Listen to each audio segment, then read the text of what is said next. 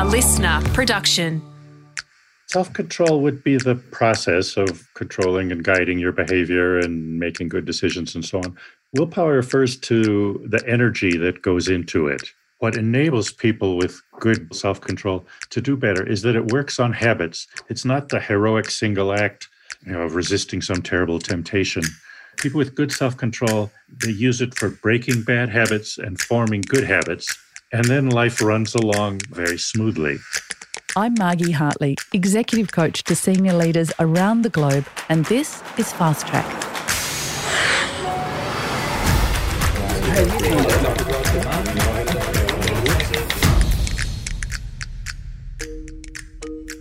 The enduring theme of my next guest's work is why people do stupid things.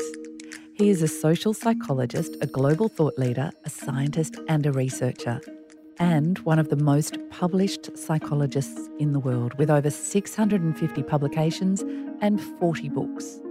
Apart from trying to understand why people do stupid things, Dr. Roy Baumeister is known for groundbreaking research on self esteem, self control, motivation, the self, and free will, just to name a few. And he is currently Professor of Psychology at the University of Queensland. So, why do we do stupid things? And what is it that can stop us from doing stupid things? Is it, as the title of this podcast suggests, self control? I'm keen to find out more and understand what's behind the research and the surprising results. Thanks for joining me today, Roy. I've been an avid follower of yours since reading your early work on self esteem. Can you start with that early research and what you learned about the self esteem movement? Right. Uh, self esteem was uh, just coming into uh, international prominence when I was a student. So I got interested in that. I learned a fair amount uh, from my readings and then from my own data collection, my laboratory studies about people how they differ between high and low self-esteem. They approach life differently. People with high self-esteem are looking to succeed and to add new glories and gain new uh, successes and achievements and so on. People with low self-esteem are mostly trying to protect themselves against failure. So it's a different orientation. I remember walking across a public square in Amsterdam with a colleague when they were playing chess with those giant uh, figures on uh, chess board that was built into the plaza. You know, the guys were moving them around and other people were watching and so on. And my colleague said, Why would anyone do that? And I said, Well, it's a great way to to test your skills and um, maybe look good. You know, you take on whoever happens to be there and so on. Uh, but she said, but there's such a chance that you look stupid. What if you make a big mistake in front of all those people? to me, that kind of captures the high versus low uh, self esteem approach. The folks who were doing that uh, were oriented toward success, uh, toward uh, taking a chance. Uh, because if you have high self esteem, you think you can take chances and things will turn out well. People with low self esteem are more concerned that things will go badly, and the first goal is to protect yourself against failure. Now, this sort of difference is real and was studied very much. The idea that self esteem produces a lot of benefits, uh, this was very seductive too, but I fear the data didn't really uh, back us up, and I became discouraged by this. Uh, the self esteem movement was the idea that we could just raise everybody's self esteem and it will solve a lot of people's personal and societal problems. Uh, the, the, California Task Force to increase self esteem, uh, those people thought it was going to help solve problems of uh, drug addiction and teen pregnancy and, and would even going to help balance the state's budget because they said uh, people with high self esteem get better jobs, earn more salaries, pay more taxes, and so the state's revenue will go up. Well, it didn't it didn't work out so well. It was an honest mistake because self-esteem is correlated with a lot of positive things. People who've had successful lives have higher self-esteem than people who've screwed up and who are, are, are failures. But it seems self-esteem is more a result than a cause. So that's why I became discouraged uh, over that. It, it's still interesting to study how they think differently and how they act differently and how they approach social situations differently.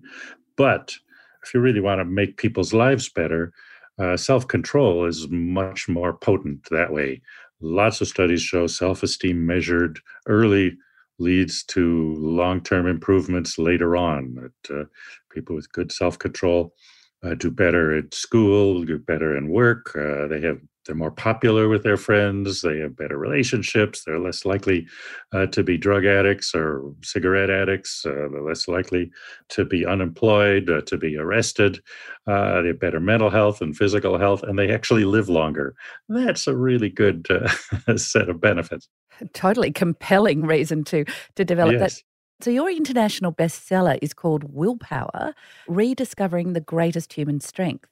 I just adore this book. I've got about 10 copies on my shelf that I regularly oh, give to people. Bless your heart. Thank you such a fan. And I've given it actually to elite sports people and my children in their teenage years, all sorts of things. I've tried to be a parent that elicits self control in others. However, I know it's not my strongest muscle. I'm curious are willpower and self control simply the same thing? Can you define them or differentiate those two terms for us? Yes, uh, self control would be the process of controlling and guiding your behavior and making good decisions and so on. Willpower refers to the energy that goes into it. We resisted using that term for a long time, uh, even though we started to find that it, it sure looked like there was an energy behind it. But when I started that line of research, energy models, I used to joke, energy models are so out of fashion in psychology, we're not even against them anymore. but uh, this was in the early 90s. Uh, right about that time, there was a big movement of biological thinking into psychology with gene studies and brain studies and so on. And so then energy became more plausible. I mean, life itself is an energy process. Uh, and so it takes more energy to, to do effective self control. Uh, the kind of finding that we found over and over again was that after people exert self control on one task, if we challenge them with a different self control task, completely unrelated conceptually, but also drawing on self control, will they do worse at the second? So it looks like some of their energy, some of their willpower was drained away, and they didn't have enough to succeed as well at the second task compared to people who, who had skipped the first task. Is this about glucose depletion, something as simple as a physiological response in your study, or is it an and with a psychological depletion? I'm just curious about how you measured those in terms of energy and willpower. you put your finger on a, a crucial question. Uh, I, I, can't go along with the word simple because anytime it turns out in research you're trying to mix the mind and the body, things become complicated very fast. I'm a psychologist and I was just using it as a mental energy, uh, sort of as a metaphor. Uh, but then we stumbled by accident on findings that uh, getting something to eat in the middle of the, the study uh, would overcome the depletion effects, would seemingly restore the energy. So we started reading about uh, glucose. Now, the glucose part is outside of my normal expertise, and other scientists find the same thing, and others don't. And uh, there's a lot of arguments about the glucose part. It seems very reliable to me, and it's it's clear that it's part of the story. Uh, but again, anytime you mix mind and body, there's going to be plenty of things going on. So I won't say as a simple solution that glucose is willpower or anything like that. But uh, there's definitely an overlap. I, I, think pretty much every study we've ran, if we successfully deplete people's willpower with the first task and then give them what we settled on doing was giving them a, a glass of lemonade. We ran a lot of these in Florida where it's hot and people are glad to have lemonade.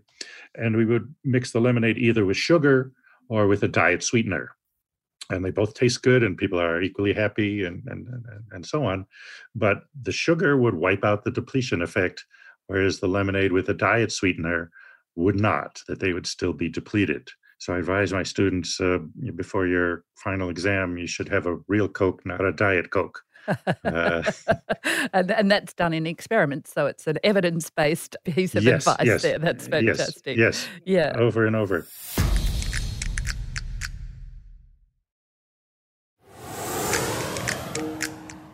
So your research proved that self control and willpower actually had, and you mentioned them earlier, really significant impacts in so many areas. Could you just cover those again for me? The value or the impact of being able to utilize self control and willpower? Uh, yes. So people with better self control, which we often measure by questionnaire or sometimes by teacher ratings of children. There are a couple other ways you can use a behavioral measure, like the marshmallow test or or whatever. By whatever measure, people who score higher on self control do better in many phases of life. The students will get better grades. Workers will uh, perform better, will earn higher salaries. They're less likely to do immoral things like uh, taking credit for others' work or uh, stealing office supplies. They're less likely to be arrested, lower crime rates, less likely to develop addiction sorts of problems. We had a big study that uh, kids, when they were rated at nine years old, were less likely to be smokers and less likely to be unemployed as adults. Uh, 15 years later, if they'd been rated by their teachers as having better self control in class, they're more popular, both better lasting relationships. Even your partner is happier if you have higher self control. Uh, so before you get married, you should uh, definitely use one of our questionnaires on the other person to see if uh, this is going to be a suitable partner. So the question goes then is it intrinsic? Is it part of our biological makeup as we emerge into the world, or do we have a certain set level of self control that we're born with and then we can improve it or deplete it? Uh, most of these things are a mixture of uh, genetic uh, inclination and, and learning and training. We definitely have shown that you can improve your self control. Uh, with lab studies, we have people perform self control exercises for typically two weeks. Uh, and then we test them on self control in some way that's completely different from what they exercised and they do better at least after some delay. Mm. To me, self control is like a muscle. This is an analogy I keep coming back to. And so, like a muscle, after you use it, it's tired and it doesn't work as well. But also, like a muscle, if you exercise it regularly, it gets stronger. Uh, if you know people, say, who've served in the military, uh, they often have very good habits of discipline and they often look down on mere civilians as as uh, undisciplined and unregulated, and, and, with some justification. The same goes with uh, if you've been heavily involved in some religious activity. It turns out religious people generally have better self control um, because most religions support moral behavior, which depends on self control, and indeed support self control per se. But the the outcome is clear. I mean, it could be the sense that that God is always watching you. It could be that being part of a religious community, other people are always watching you. So you can't go too far off the rails. It also may be that it exercises the muscle, the discipline of praying every day or meditating, uh, going to church. These are, are things that uh, serve as good exercises to build up self control. So we don't really know what it is about religion that improves it. And I'm not religious myself, but I, I certainly respect all, all, the positive things religion has done uh, for society. So for people who are religious, uh, you know, that's something something to benefit with. And this idea then that self control is more than just restraining ourselves, although that's a part of it, it, it sounds to me like it's about creating habits where we don't deplete our energy by creating the habitual activities that allow us to have more energy to do other goals. I've probably put that in a clunky way, but I'd love to just explore that quickly. Oh, that's a key point, Maggie, and it's uh, indeed something that uh, was not there in my early thinking about this. And but after about fifteen or twenty years, there was a a, a big change, and we realized that what enables people with good habitual self-control or good trait self-control to do better is that it works on habits. It's not the heroic single act of um, you know of resisting some terrible temptation or whatever. I use the example of of, of, of students. Uh, you might think, why do people with good self control get better marks? Well, you might think it takes discipline to stay up all night and finish that uh, paper and get it in on time. But no, the people with good self control don't have to stay up all night because they don't leave it till the last minute. It's developing good work habits, good study habits, and habits are something that you do fairly automatically so you don't need the self-control or the free will or the decision making to do it for example if you take up an exercise program at first it takes a lot of self-control to get yourself together and make yourself go do that and work out and sweat and all that stuff uh, but after you've done it on a daily basis for a couple months, it becomes a habit and it takes much less self control. The human mind is really beautifully designed for things to become habitual and automatic. Uh, and I think it's because of this that using your self control is costly. Even I think in a biological sense, it uses up the energy uh, that the body needs for other things.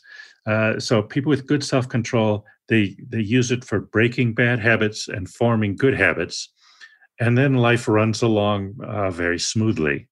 Okay, so uh, just coming to the end of this conversation before I speak to you in our next episode, I could talk for hours with you on this, and I think it's just important to send anybody who's listening straight to the book to gain more of an insight into the concept of willpower and self control. I think it's fundamental to all our lives in every part. But at work, what would your tips be for the listeners to think about strengthening the muscle of self control so that allows them to also gain some willpower, especially in the world of work? Have you got some ideas for the how we can go about this?